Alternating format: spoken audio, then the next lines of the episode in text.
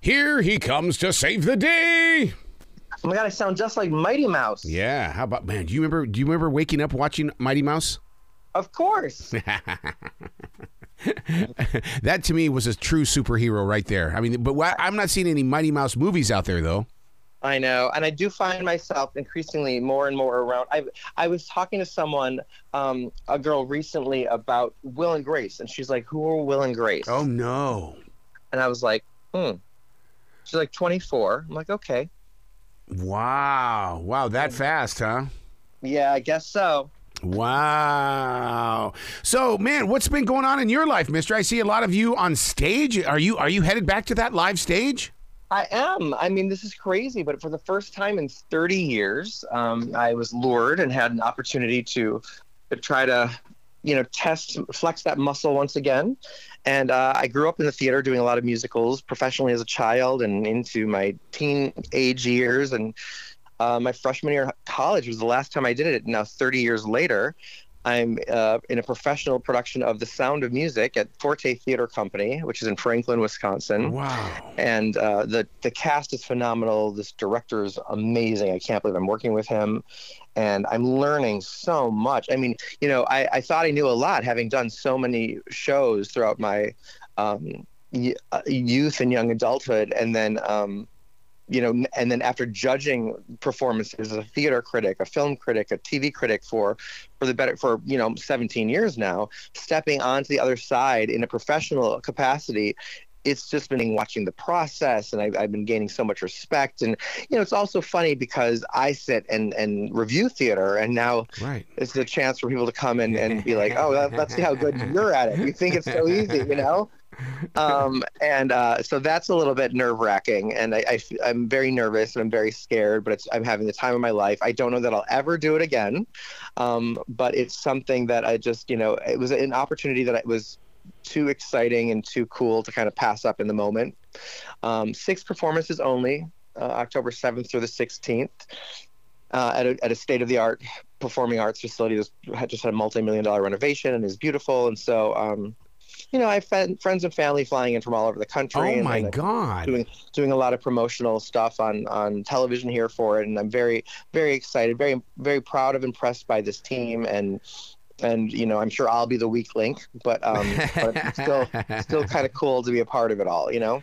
Wow, you you've been heavy on my mind all week because I talked with a with an author this week. His name is Ryan Jacobson, and and he does Oh. he, he's done all of these books called Choose Your Own Path, and his newest book is Can You Survive the Wizard of Oz? And No way. Oh yes. Oh my God. And I thought of you so quickly, and and it puts you in a place where could you survive the Wizard of Oz? And I thought Ryan can. Trust me, Ryan can. I need I can believe me, but also like I feel like I need I need to review a copy of that book or help promote it. really, it's it's just it's amazing how the Wizard of Oz has been coming up in a lot of my conversations lately, and and because people use it as as basically as as a, a reference is what they're doing. They'll they'll talk about things that happen in the story, and then and then build upon it on, on how we can you know you know exercise something that they did inside that story. And I go, is is Ryan J a part of this? What's what's going on here? That's funny. That is so funny. So I love that. Let's talk about movies and and and the see how they run. I'm not familiar with this because it seems like we're in a dry period in movie theaters right now with with like Regal and stuff like that going into bankruptcy. I mean, we need Hollywood to to save these movie companies. This is an exciting week, actually. Everything's really good this week. I feel like this week um, uh, features some of the most visually striking films of the year. And See How They Run is excellent. It's basically like what Wes Anderson has tried to do his entire career but never could, Really? which is a very stylized, cool looking, um, candy colored noir film that actually has uh, bite and point and substance and and story and and comedy and the rest of it. So um, this one is uh, Who Done It, and it is takes place during the golden age of Hollywood. It's an set in the West End, where a production of Agatha Christie's *The Mousetrap* is on play is is on stage Oh, wow. in a very successful run, and and being adapted to the screen and by some Hollywood filmmakers that are out there. And of course, someone is murdered, and so there's this colorful cast, this ensemble cast of suspects, and the inspectors are Sam Rockwell doing his best uh, drunk Johnny Depp uh, dialect impression. It's hilarious. And then um, Saoirse Ronan is like a rookie uh, constable, and she's so funny. I laughed so much. I watched this on a screener at home, but I was like just. I could even, while I was watching it at home and I was laughing, I was just imagining being in the theater and hearing everyone laughing. Wow. Wow. It's that funny. It's really great. It's a di- directorial debut for this guy, and it's phenomenal cinematography. Some shots I'd never seen before. It's such creative design, and I really, really enjoyed it. And it doesn't have the best climax, which is a little disappointing because you know those you know the reveals are usually really big and and twisty and cool, um, but it doesn't detract from the film at all. And I loved it, so I'd say see it. Wow. And this is going to be in theaters, correct? It is, and you know what? Anyone that's listening right now that wants to win a pair of free tickets to see this of their choice for their basically Fandango codes, so you can pick the time and the place where, where and when you want to see see how they run. Head over to my website right now, ryanjreviews.com, and you can sign up to win two free tickets to see that movie. Look at you! Look at you! taking care There of the go. people. My God. I'm trying. I'm trying. hey, I said it's great. Now, now, if, you know, go check it out for free. You've got no excuse not to see it now. Just go to my website. Yeah, and make sure that if you get the tickets, use the tickets. I, I I'm tired of people like that that'll that'll that'll come and get those. those Oh, those- yeah. yeah, and they, and they don't they don't show up, and it's like I needed you in those seats. There's a reason why That's you earned those tickets. Yeah, that's true. Wow. So what is Pearl? Pearl, I can't believe you haven't seen the trailer for this one. Oh my god, it's so like bloody and crazy and What? creepy and interesting. Um, Pearl is a rated R horror film that is a prequel to the film X, which came out in March of this year. Now I didn't see that one, but um, this one was great. Now I want to see X, and apparently they're planning to write or to make a third one called Maxine, Triple X Maxine, and it's uh, going to be a trilogy then. But which is a sequel to X, but it's produced, co-written by and starring Mia Goth, and this was shot back in New Zealand, back to back with X, and she's so amazing. She's got a monologue in this film, first of all, that like I, she should get an Oscar nomination. I'm not even joking. She plays a seriously disturbed young woman who lives alone on a farm with her mom and her quadriplegic, you know, immobilized father, mute father, and her mom is like abusive and crazy and scary to the point of like you don't know if you should laugh or scream.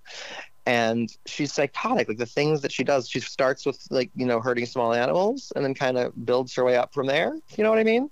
Wow. Yeah, and the, the interesting thing about it is it's an elevated horror film, which means like basically an art house horror film, but it's a really fun one. It's not an inaccessible one, and it's it's it's it, the director's goal. He set out to to do like what would it be like if Disney made a horror movie.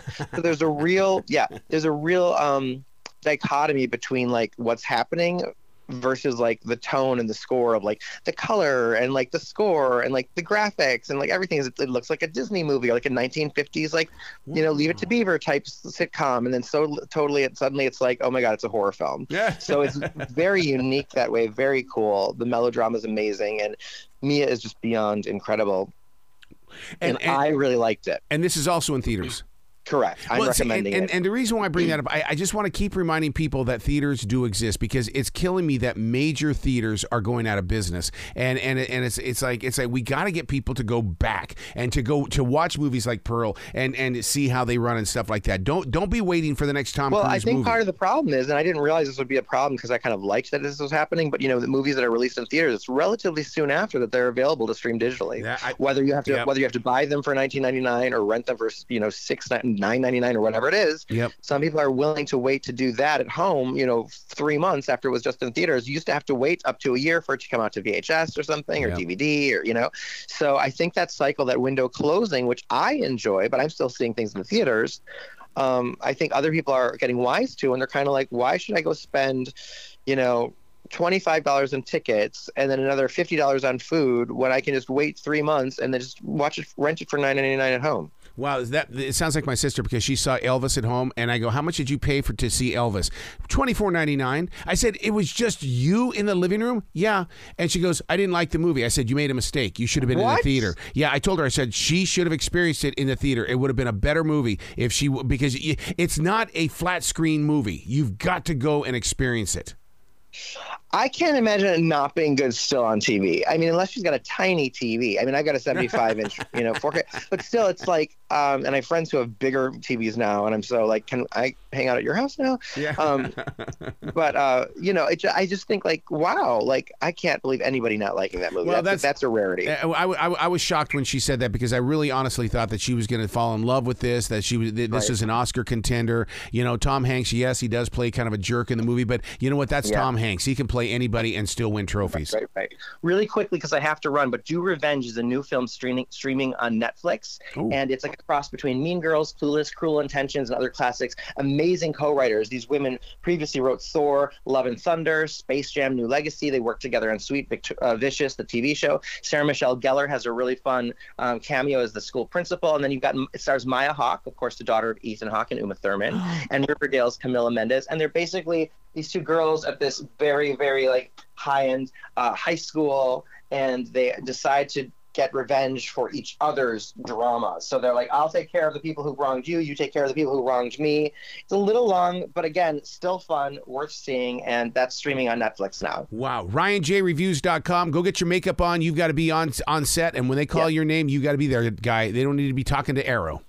Oh no, I just have to run. I'm sorry, I'm running behind. Well, you be brilliant today, man, and it's great to talk to you. You too, Arroe. I've missed you. Thanks so much.